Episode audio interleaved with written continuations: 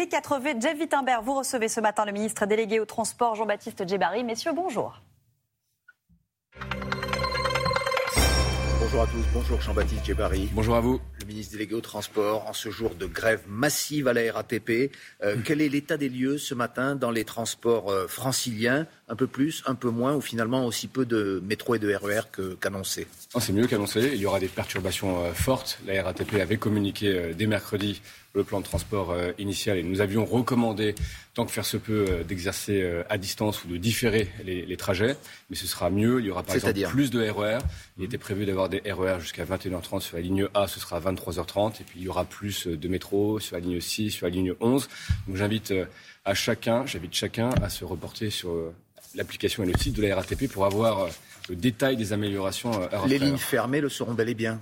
Il y aura des lignes fermées et effectivement cette mm. grève est, suivie. C'est une grève effectivement qui s'annonçait très suivie. Euh, quel est le pourcentage de, grévistes, d'agents grévistes que vous connaissez ce matin? C'est une grève suivie. Nous n'avons pas encore les chiffres. Nous les aurons à 10 heures. Mais cette grève, effectivement, elle est, elle est, suivie. Et par ailleurs, vous savez que la direction a mené des. Ça veut dire quoi? Plus de 60%, de 75% de grévistes? autour de, autour de ces chiffres-là. C'est une grève, effectivement, qui est, qui est, suivie. Non, je n'ai pas le, chiffre exact. Je ne voudrais pas dire un chiffre qui soit inexact. Nous aurons le chiffre à 10 heures. On communiquera évidemment en toute transparence. Mais c'est une grève qui est suivie. Euh, en découle effectivement des perturbations qui sont très importantes et, qui évidemment entravent la circulation d'un très grand nombre de franciliens. Vous avez fortement encouragé les usagers au télétravail. Est-ce que vous attendez aussi à une journée noire sur le réseau routier, à des bouchons, à un fort trafic qui a commencé ce matin, d'autant que c'est aussi une journée de départ en vacances? Alors depuis le début de la crise, on observe quand même que les lundis et les vendredis certainement sont plus télétravaillés et nous avons d'une manière générale depuis le début de la crise Covid moins de monde sur les routes le lundi et le vendredi. Mais nous cumulons ça effectivement avec le, le phénomène de départ en vacances. Cela dit, là aussi, depuis quelques, quelques années maintenant, les euh, gens qui partent en vacances étalent leur départ entre le vendredi, le samedi et le dimanche. Donc nous nous attendons à une journée euh, du samedi très, très chargée en termes mais aujourd'hui, aujourd'hui, aujourd'hui, les choses devraient se, se, se passer de façon assez fluide et harmonieuse et nous invitons évidemment chacun à, prendre patience le cas échéant. Alors sur le fond, sur les raisons de ce conflit, euh, il s'agit d'une grève lancée par l'ensemble des syndicats et d'une ampleur qu'on n'avait pas connue depuis la réforme des retraites.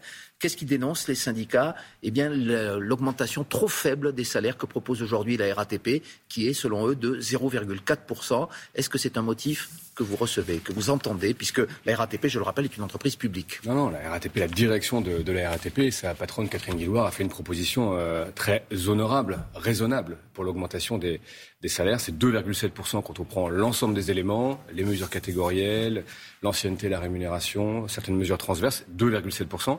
Et ça Mais vous savez ce que vous répondent les syndicats, Monsieur Djebari? 2,7%, ça comprend des mesures individuelles. L'augmentation générale, elle, n'est que de 0,4%. Est-ce que vous allez changer ça? Vous savez, 2,7%, c'est ce que les agents de la RATP auront sur la fiche de paie. Et donc, il faut parler euh, très concrètement sur ce qu'auront les, agents de la RATP en moyenne. De en moyenne, mais donc certains vous savez plus augmentés, d'autres moins. Là, il parle d'une augmentation générale. C'est une entreprise publique, certes, avec des niveaux de rémunération plus élevés que le revenu médian en France. Et donc, c'est une entreprise avec laquelle, dans laquelle un dialogue social est nourri. Et par ailleurs, en mars, du fait des bons résultats du groupe RATP, il y aura une prime, prime d'intéressement qui sera au moins égale, très certainement supérieure à celle de l'an passé. C'était 1000 euros par agent en moyenne. Donc le dialogue social est nourri. La proposition euh, de la direction de la RATP est une bonne proposition et moi j'invite les syndicats à la saisir. La bonne proposition de la direction de la RATP, comme vous dites, elle ne va pas bouger si on vous entend bien. Vous en resterez, enfin, l'État et la présidente de la RATP en restera aux propositions qui sont faites. Il n'y a pas de marge de négociation. C'est ce que, à quoi doivent s'attendre les syndicats. Vous avez compris que l'État, qui est donc euh, l'actionnaire public de la RATP, soutient la proposition de la direction de la RATP. Et il n'y aura donc pas de négociation, puisque des négociations doivent avoir lieu ce pas matin. Par dogmatisme, parce que c'est une bonne proposition. Moi, j'ai écouté précisément ce qu'ont dit les syndicats. La réalité, c'est que sur les fiches de paix, en moyenne, on aura plus 2,7%, ce qui est, euh, ce qui est en moyenne. En moyenne. On a bien compris. Ça ne concerne pas tout le monde. Au moins 1000 euros par agent en mars. Alors les agents disent euh, qu'ils ne sont pas récompensés en quelque sorte de, du maintien du service public pendant la pandémie, des efforts qui ont été consentis, que l'inflation aujourd'hui atteint 2,9%. La CGT, par exemple, vous, vous demande 90 euros d'augmentation euh, mensuelle. Pourquoi ne répondez-vous pas finalement à cette, cette revendication? Non, mais nous répondons sur l'ensemble du secteur des transports à ces revendications, raison pour laquelle il y a un dialogue social. Après, il faut regarder euh, très concrètement, en fonction des entreprises, quelles sont les capacités de l'entreprise. Je prends un exemple.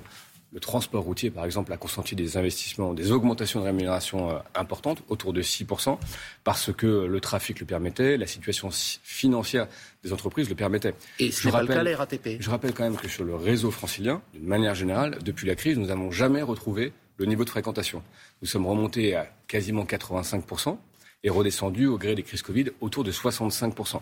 Ce qui fait que l'État paye euh, chaque année, en ce moment, plusieurs centaines de millions d'euros à Île-de-France Mobilité pour, en quelque sorte, équilibrer le modèle financier. Donc nous sommes dans un moment où il y a des incertitudes de moyen terme sur le modèle économique des transports en commun, raison pour laquelle aussi L'État n'a pas les moyens aujourd'hui d'augmenter les L'État regarde lucidement la situation. Il y a le sujet effectivement de, de l'inflation. Nous avons mis en place des dispositifs de droit commun. Il y a les sujets des entreprises. Nous soutenons la proposition de la direction de la RATP. Et puis il y a le contexte global dans lequel se déroulent les transports en commun. Et vous avez compris qu'il y a encore des incertitudes. Et il y a aussi une inquiétude sur la concurrence qui va s'ouvrir à partir de 2025 pour les bus, normalement 2040 pour les métros euh, et pour euh, les RER. E Est-ce que vous comprenez que là aussi il y a une inquiétude des agents de la RATP aujourd'hui? Je comprends. Raison pour laquelle il y a maintenant quelques années nous avons posé des cadres, un cadre vraiment précis dans la loi qui vise à organiser une concurrence qui soit saine et équitable.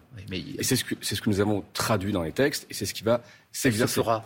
Elle, se fera de façon saine et équitable. Après, vous savez que c'est la région, sans faire de politique ici, c'est la région. Dirigée par Valérie Pécresse. C'est la région qui organise les appels d'offres. Et moi, je souhaite que les appels d'offres soient organisés conformément à l'esprit et à la lettre de la loi, c'est-à-dire en organisant une concurrence saine et équitable et en ne tirant pas les prix vers le bas. Autre sujet, Jean-Baptiste Djebari, est-ce que le masque sera bientôt un souvenir euh, dans les transports. Vous avez annoncé qu'il ne serait plus obligatoire à la mi-mars, mais pourquoi attendre la mi-mars alors que, on l'a dit, aujourd'hui l'épidémie observe une baisse nette?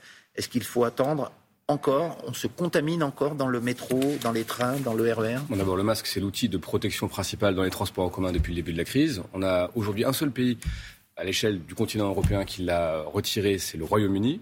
Et, donc aujourd'hui, on, regarde avec nos homologues européens, pour les transports notamment internationaux, comment se coordonner au mieux, parce que l'idée c'est quand même d'avoir un, dispositif harmonisé à l'échelle de l'Europe euh, au moins.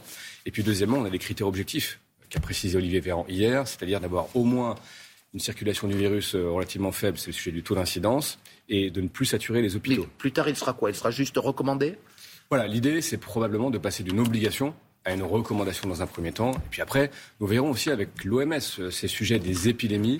Aujourd'hui, ce sont des sujets... est-ce que la recommandation... Juste il n'est pas impossible que parfois, au, cœur des épidémies, quels que soient d'ailleurs les, virus, euh, les virus intéressés, nous ayons des recommandations de port du masque. Mais la, la, recommandation, justement, est-ce qu'elle n'est pas, euh, est-ce qu'elle a une efficacité dans la mesure où on sait que lorsqu'on porte le masque, on protège surtout les autres. c'est pour ça que le critère est sanitaire. Il faut que sanitairement les choses soient sous contrôle, c'est-à-dire un, taux d'incidence, une circulation du virus relativement euh, faible, contrôlée, contrôlable, et euh, une désaturation des hôpitaux, et notamment la capacité de reprogrammer les opérations Mais l'échéance de, l'échéance de, mi-mars paraît, en tout cas c'est une euh, étape, et c'est un borne de réflexion que nous allons évidemment engager.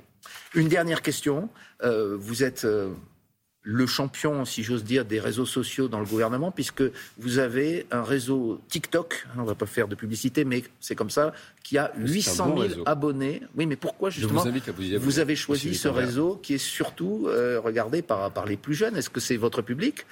Hein? Euh, D'abord parce que je suis sur tous les réseaux, Instagram, Twitter euh, et, TikTok. TikTok, c'est vrai que c'est un peu plus jeune, et, l'idée c'était d'avoir un, ton un peu plus un peu, un peu décalé, en tout cas, d'adresser, de faire savoir l'activité du ministre des Transports, du ministère des Transports, aux plus jeunes. Et je constate que ça marche. Et donc, c'est plaisant de voir que ça marche et que les gens qui m'arrêtent dans la rue me parlent des trains de nuit, me parlent de l'avion du futur. Et, donc, je constate que c'est le fond du sujet est transmis. Et c'est bien ça, bien sûr, qui m'intéresse. Est-ce qu'il ne vous parle pas aussi du fait qu'on vous voit dans un, une séquence TikTok très connu, viral, comme on dit maintenant, en vélo, en train, mais aussi en avion, en voiture de course, en bateau. On vous reproche parfois de promouvoir euh, les transports euh, de riches, les transports particuliers au détriment des transports en commun. C'est ce que, certains disent. Bah, quand on vous voit à bord, par exemple, d'un avion, je rappelle que vous êtes pilote hein, professionnel. On voit aussi à bord de TER, on voit aussi à bord de bus, on voit aussi à bord de péniche. Je suis pas sûr que ça qualifie. Vous êtes partout. Euh, enfin, vous êtes. Non, mais vous ne privilégiez pas particulièrement les transports en commun dans vos vidéos. Pour quelles raisons J'ai fait plusieurs vidéos dans le métro, par exemple.